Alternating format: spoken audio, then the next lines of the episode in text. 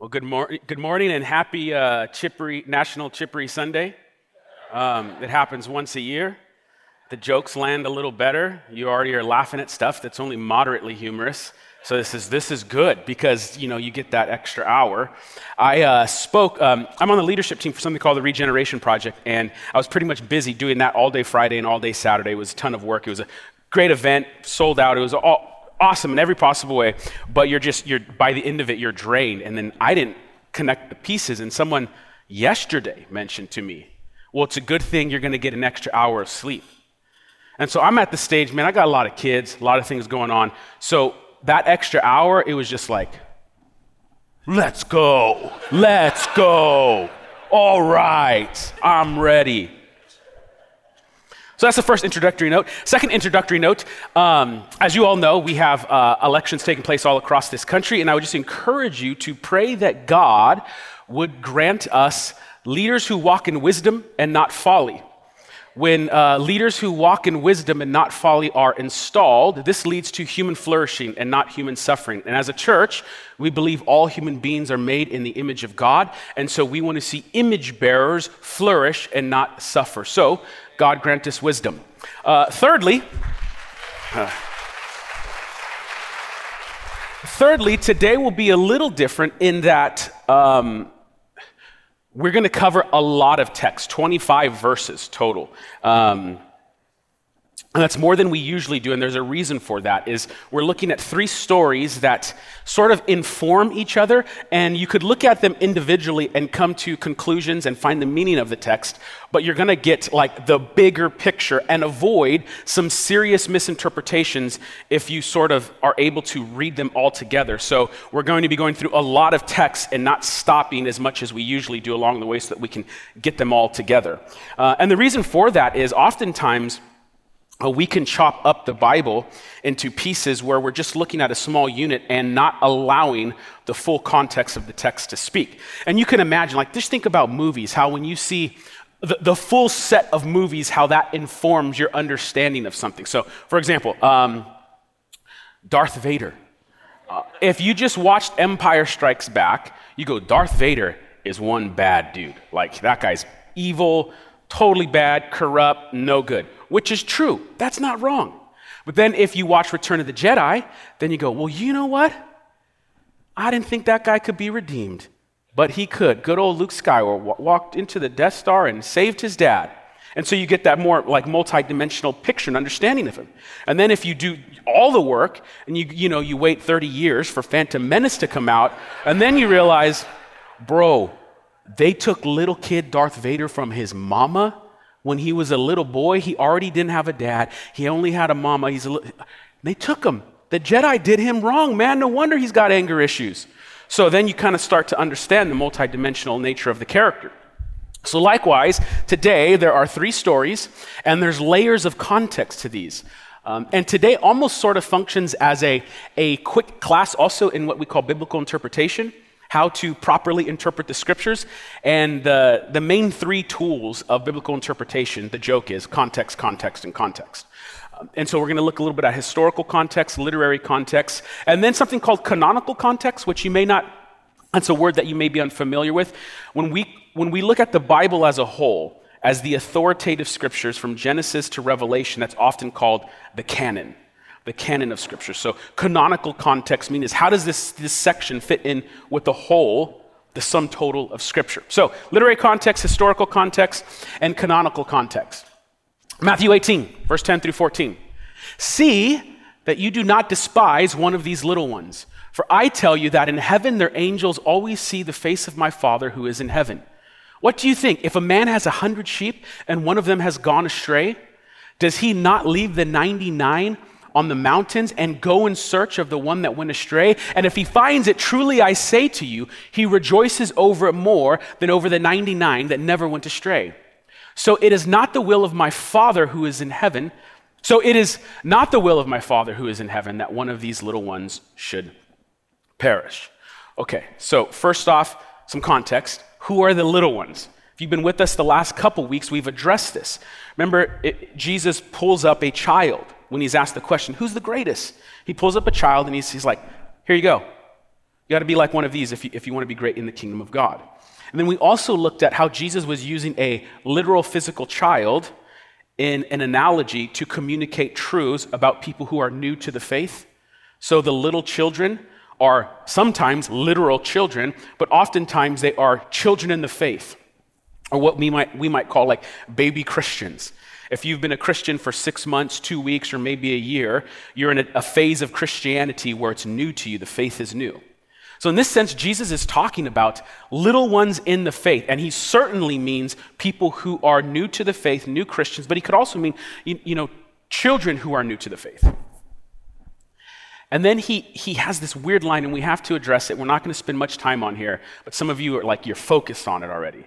Because, like, um, I tell you that in heaven, their angels always see the face of my Father who is in heaven. You're going like, what's up with that?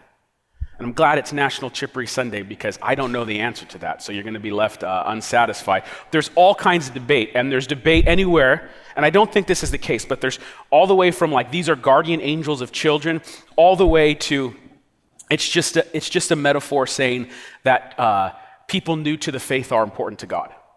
What I think is, is likely going on is that Jesus is hinting at there are there's angels, there's, there's spiritual beings who are near to the throne of God that have special concern for the little ones. And what I mean by that is people new to the faith. So God has a heart and a concern for people who are new to the faith. And you get the reason for that in the main part of this text in the parable. This is the thrust of, of this first story.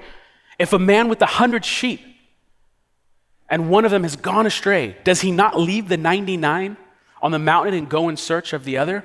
And when he finds it, truly I say to you, he rejoices over it, more than over the 99 that never went astray. So the idea is this God has this tremendous heart for the little one that goes astray. And we as a church, as Christians, ought to reflect the heart of God. We have extra concerns for A, the literal ones, absolutely physical and literal, but two, also people who are new to the faith. You get easily confused, you can be pulled astray.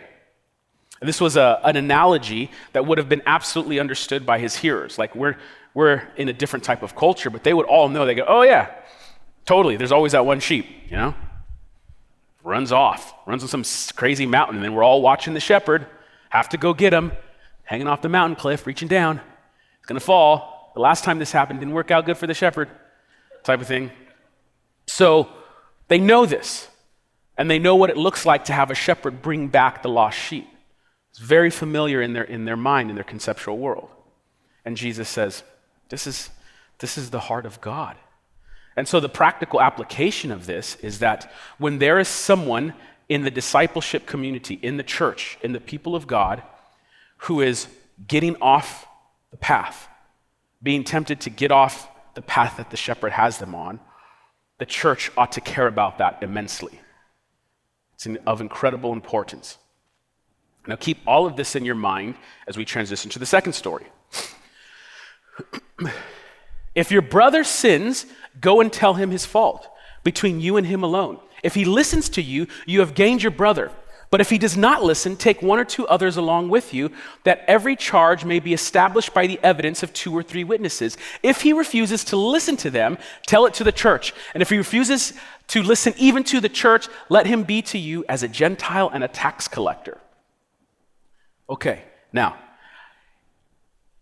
keep in mind the story we just heard because the next two slides are going to be filled with verses that have historically been misinterpreted because they've been removed from the context of the story that's before it and after it. And I promise you, don't no one feel bad because probably all of us have, by the end of this, you're going to go, well, I always use that Bible verse wrong. Um, it's like universal. It's, it's, everyone does this, so don't feel bad. Well, let's dig in. Okay, so first off, there's this thing if your brother sins. A couple points on that. Um, some, there, the, the, Greek here is difficult, and there's some, some evidence that can go both ways, but there's debate about if this is saying if your brother sins against you or if your brother sins in general. And so there's some principles laid out on what to do if your brother sins, but the question is, is does this only apply to if he sins against me or if it's done in the general sense?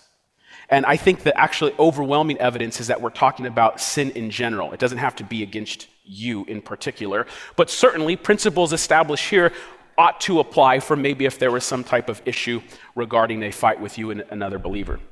Now, this phrase, if your brother sins, is important because we're talking about people who belong to the family of faith. So, this is in the church world. This is how you deal with divisions and issues and sin problems between believers. If there is a man or a woman in a sin issue in the family of God, Jesus is about to lay out principles for confrontation and what we would call church discipline.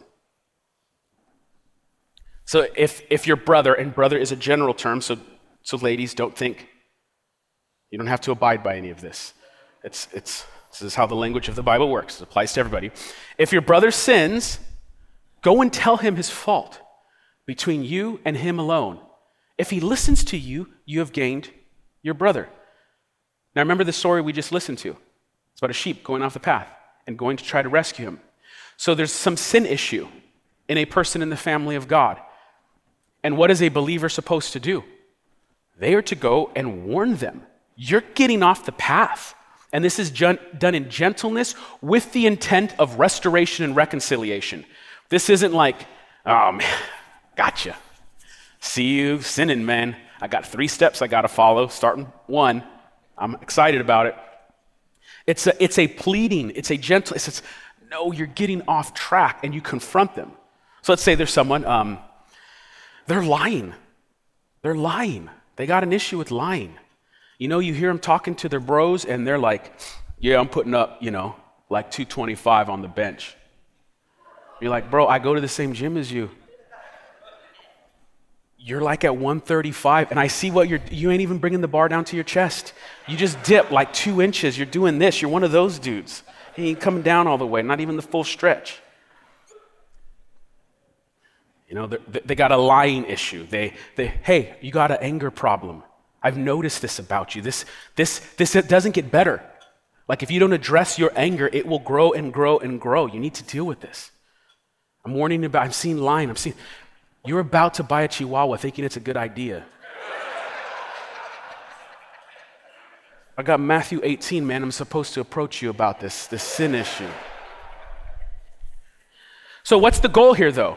Is that you point out some, some type of issue and then the person goes, You know what? You're right. Um, I'm going to confess this. We're going to pray about this. I'm going to work on my anger issues. Then, done deal. You've done your job.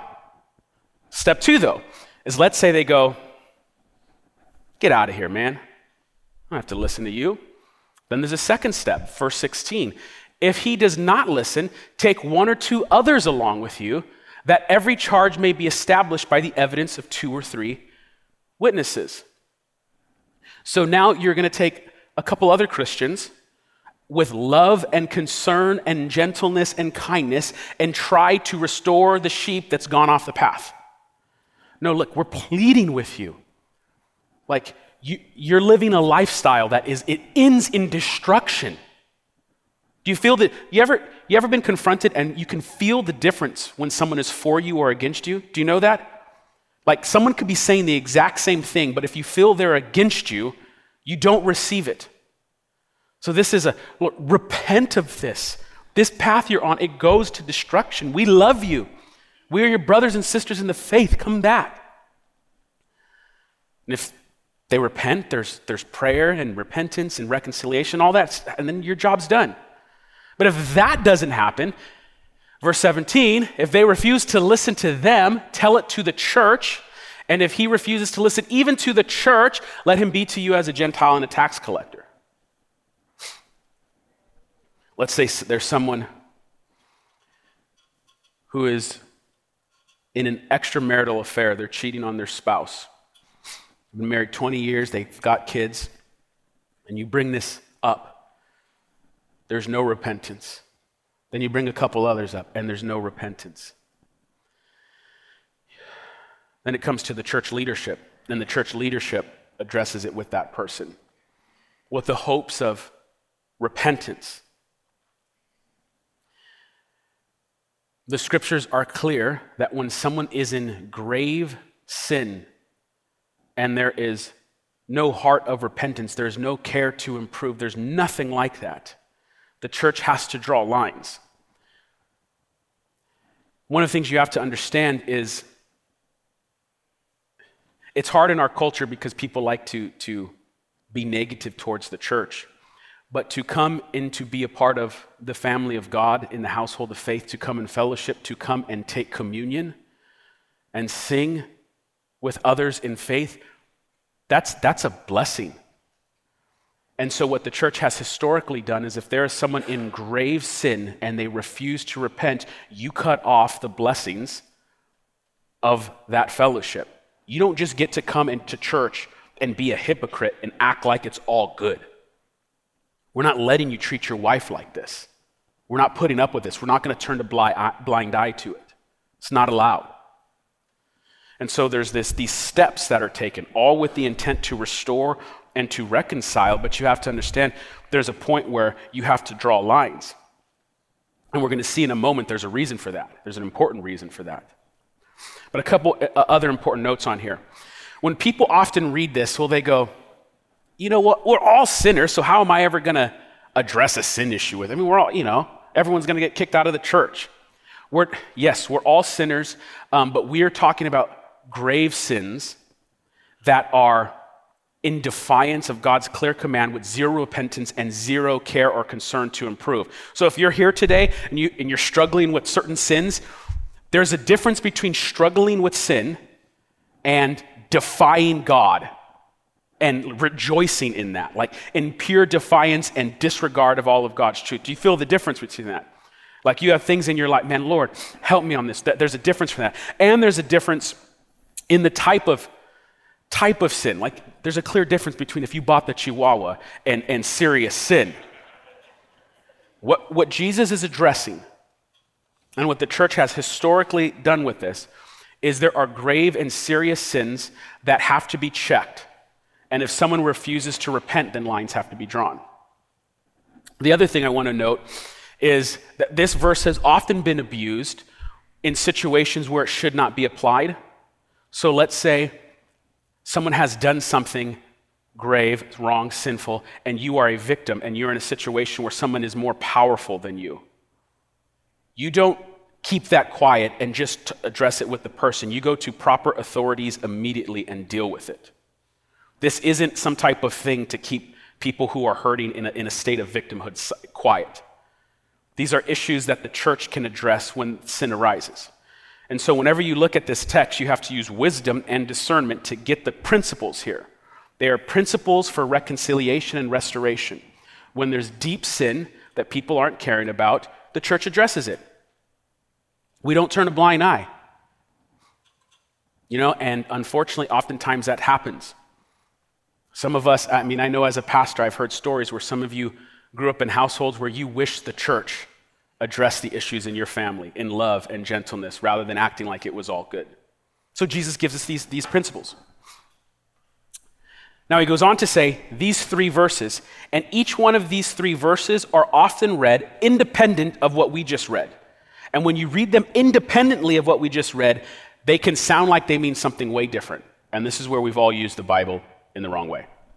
Verse 18 Truly I say to you, whatever you bind on earth shall be bound in heaven, and whatever you loose on earth shall be loosed in heaven.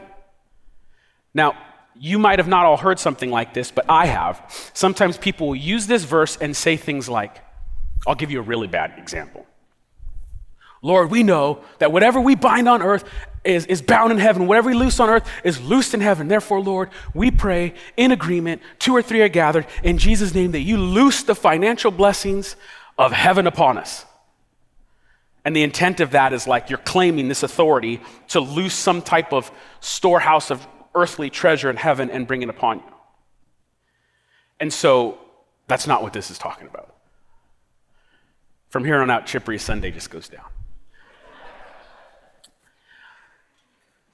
The historical context is important. What does binding and loosening mean in first century Jewish culture?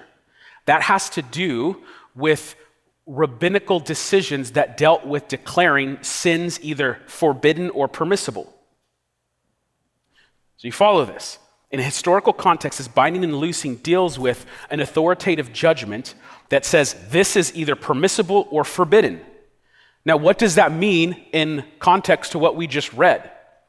When the church is making tough decisions regarding church discipline and sin issues, Jesus is saying the church has the authority, backed by heaven, that when using God's word, empowered by his spirit, they can say to a person, You can't do this. That is forbidden.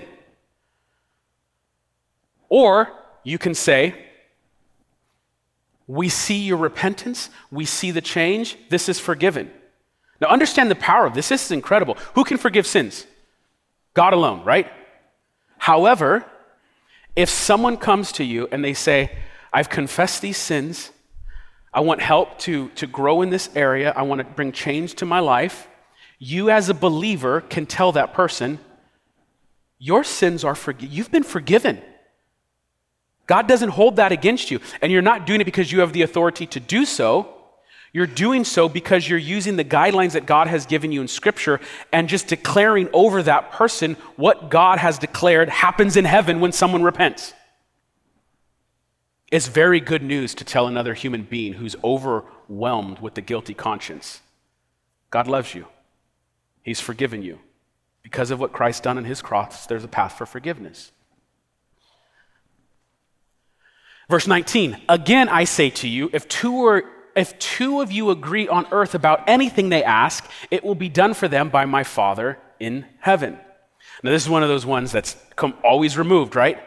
Like when you hear this verse, don't you know the scriptures say where two or three are, are, are, are gathered and they agree? Then, man, God's going to do it. And if you were wise when you first heard that, like when you were a kid in Sunday school, hey, Billy, come here. We don't even need three, bro. It's, it's two. What you want for Christmas, man? I'm gonna you do. I'm gonna pray for you, and then you're gonna pray for me for Christmas presents, man. We're gonna we're gonna work this out, okay?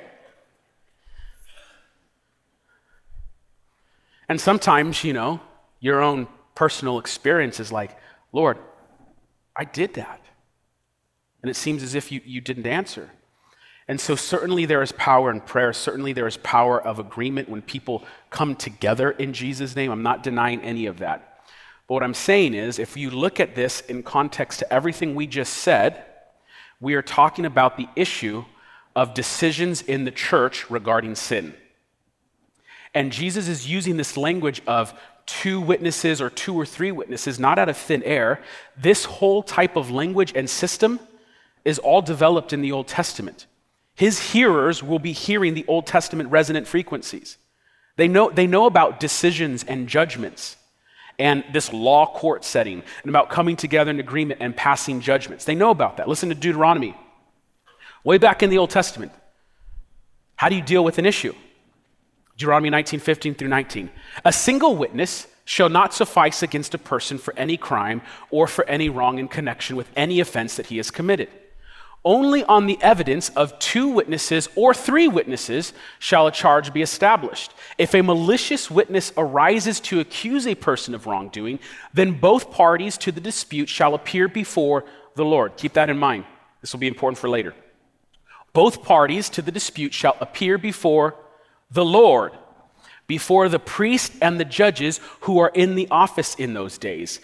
The judges shall inquire diligently, and if the witness in a false witness has accused his brother falsely, then you shall do to him as he had meant to do to his brother.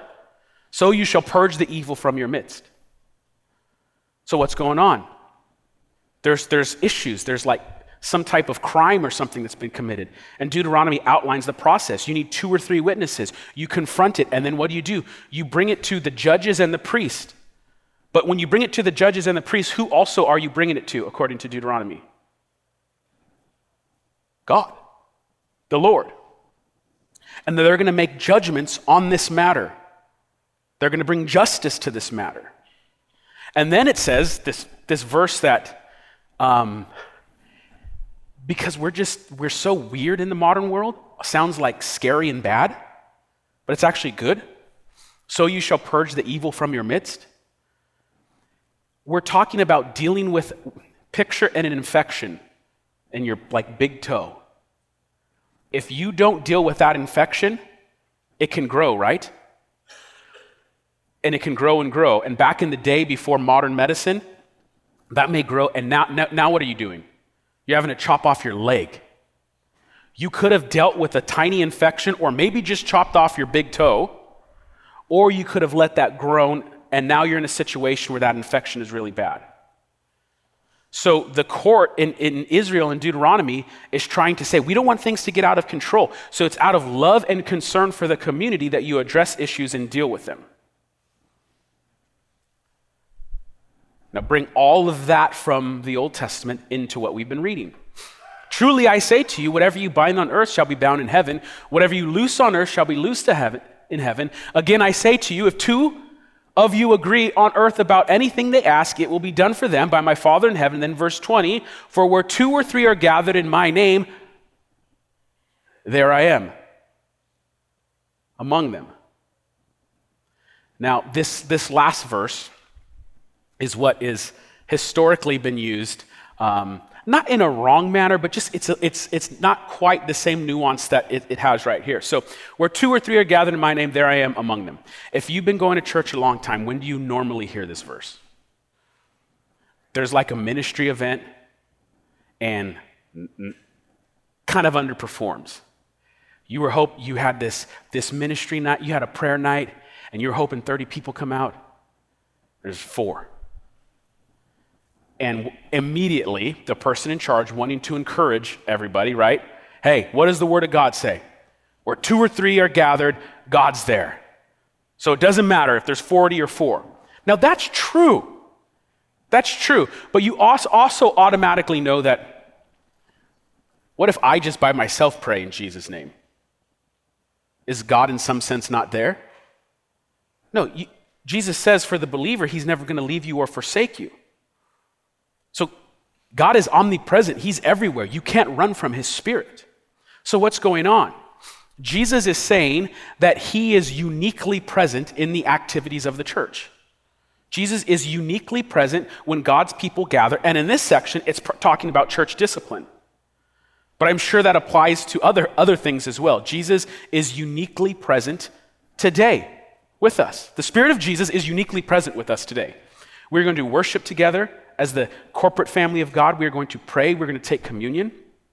So he's always with you, but there's ways in which he can be uniquely present in certain activities. And what Matthew 18 is outlining is when the church is in this process, Jesus is there. In Deuteronomy, when the priest and the judges gathered to make judgment, who was there? So do you see what Jesus is saying? Who's there now? Jesus says, I'm there. It's like there's a lot more going on than just Jesus is going to show up at your prayer meeting. Jesus is claiming to be somebody.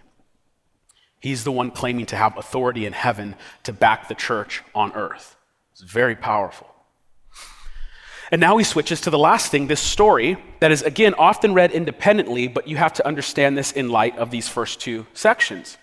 Then Peter came up and said to him, Lord, how often will my brother sin against me and I how, how, how often will my brother sin against me and I have to forgive him? As many as seven times?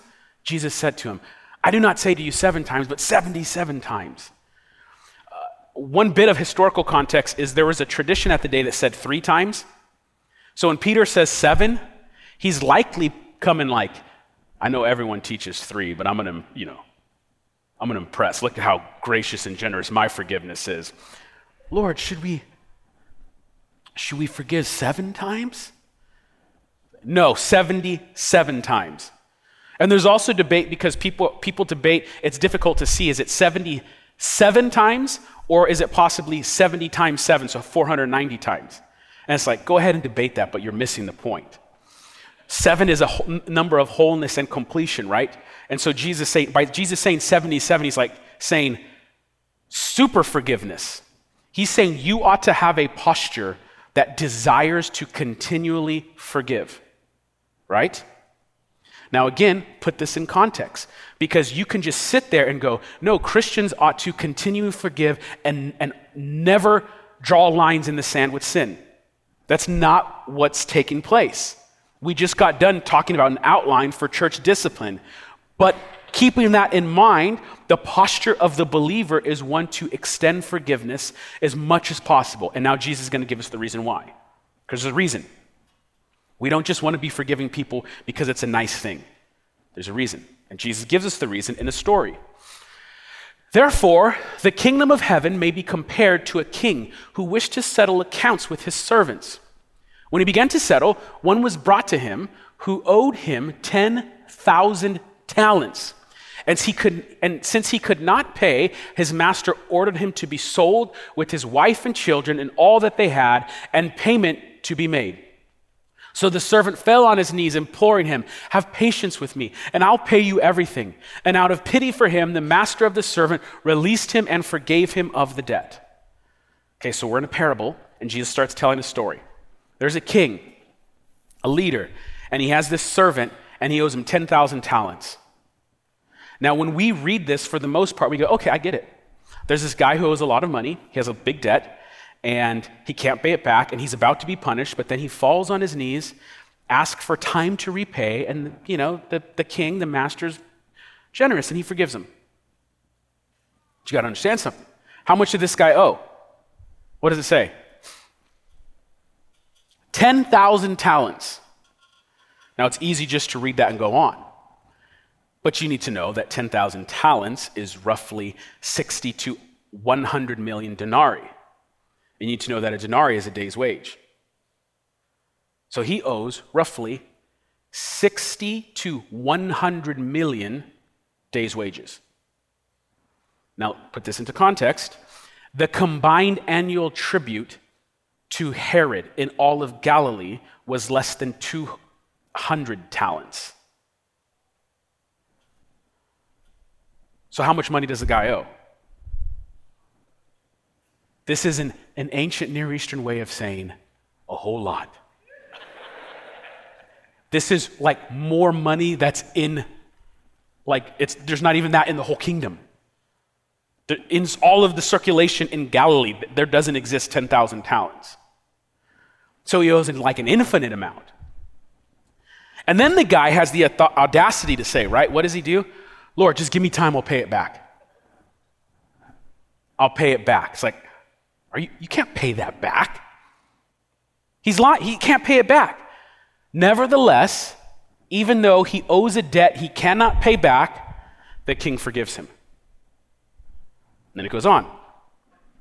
But when that same servant went out, he found one of his fellow servants who owed him a hundred denarii, hundred days' wages. And seizing him, he began to choke him, saying, Pay what you owe. So his fellow servant fell down and pleaded with him, Have patience with me, and I will repay you. He refused and went and put him in prison until he should pay the debt. So the guy that just got forgiven of a billion, trillion, zillion dollars finds a dude who owes 10 bucks, chokes him, and throws him in prison for not paying him back. When his fellow servants, the, the, other guys who worked for the king, saw what had taken place, they were greatly distressed. And they went and reported it to their master, all that had taken place. Then his master summoned him and said to him, You wicked servant, I forgave you all the debt because you pleaded with me. And should not you have had mercy on your fellow servant as I had mercy on you? And in his anger, his master delivered him over to the jailers until he should pay all of his debt. So also my heavenly Father will do to every one of you if you do not forgive your brother from your heart. Now you see how all of these things, three things connect. Like you could just take out one verse, whatever you bind in heaven, you know, bound on earth, loose in heaven, loose on earth. But wait a second. We're talking about the sheep who gets off the path and God desiring to bring that person back. He's the good shepherd who goes after the lost one and does whatever he can to restore that person.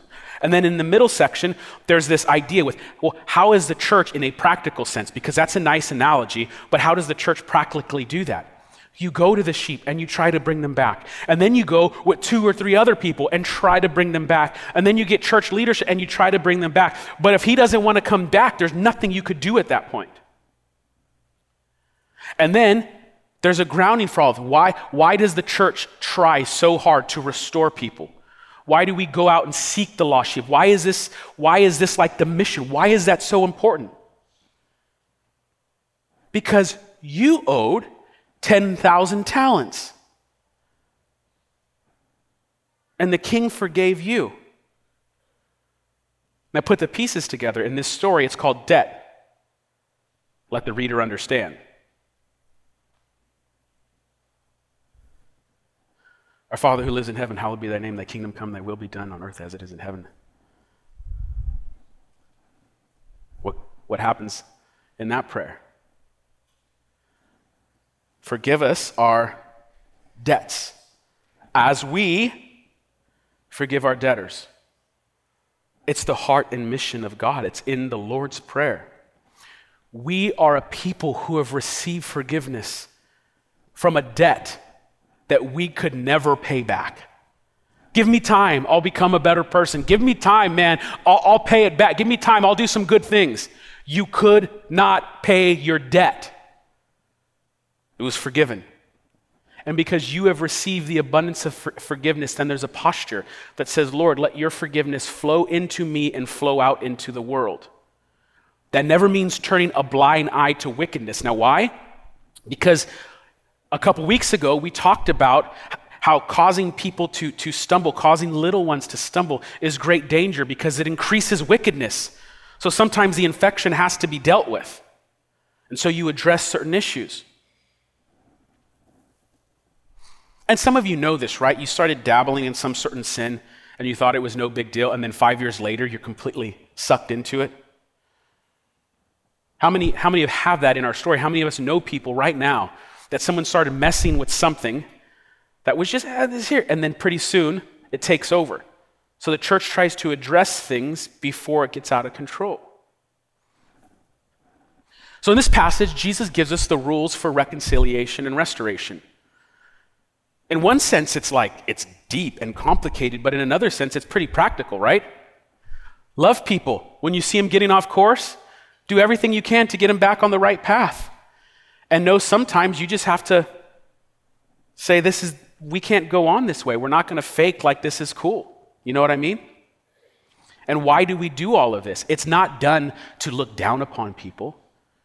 It's not done to slander anyone's name, right? Because what are you supposed to do? You're supposed to do it quietly address the person one on one in other words the intent isn't to like get news about this person everyone it's to quietly and gently restore someone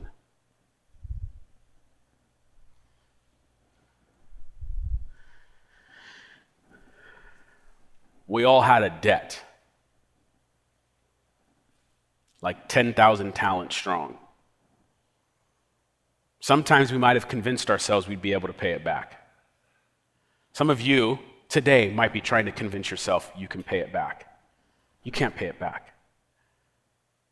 It has to be forgiven. It has to be forgiven. You'll never be able to pay it back. And God, who is rich in mercy, is the good king who forgives anyone and everyone who would say, I can't pay it back. Have mercy on me. Lord, have mercy on me. I can't pay it back. And he brings reconciliation and restoration. And our Lord taught us all of these principles in the Lord's Prayer. We are people who have received forgiveness. Forgive us our debts as we forgive those who sinned against us. Now, the way that gets difficult is asking God to work on your heart because there's different degrees of forgiveness. There's different types of wrongs we've experienced. So I'm not saying like all these great hurts in your life, you've heard a sermon now and just we'll go forgive. Like you got to ask God to work on your heart. Because remember what it says if you got to forgive them in your heart, that takes the work of the Spirit. And sometimes that takes the miraculous work of the Spirit. But there's a process for this in the rules and the rules for reconciliation and restoration. So we're going to take communion. And before we do that, I just want us to focus on this. We all had this debt that we could not pay. You couldn't pay it.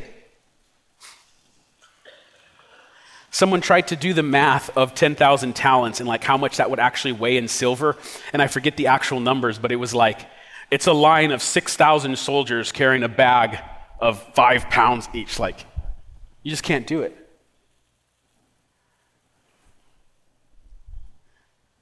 What great news it would be if you owed, think of it in financial terms. what great news it would be if you owed a million dollars. And, you know, the great people at the credit card company called you up and said, you know, the CEO's in a good mood. Your debt's erased. How good would you feel? Great, right? Brothers and sisters, your 10,000 talents has been forgiven. God doesn't hold you to it anymore. And more than that, He's invited you to His family and His table. He's brought you in by the blood of His Son. So let's stand as we take communion.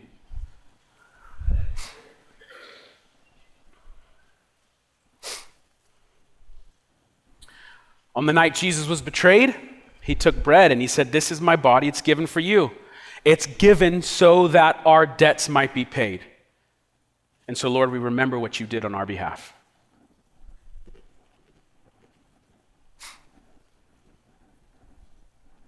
Likewise, Jesus takes the cup, the blood of the new covenant.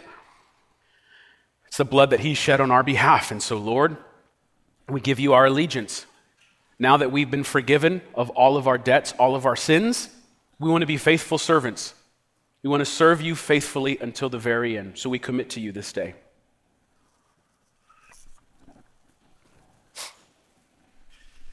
So, Father God, we recognize you are generous, you are rich in mercy, abundant in your grace. And we are thankful that we can come to you and our sins, not, they're not held against us.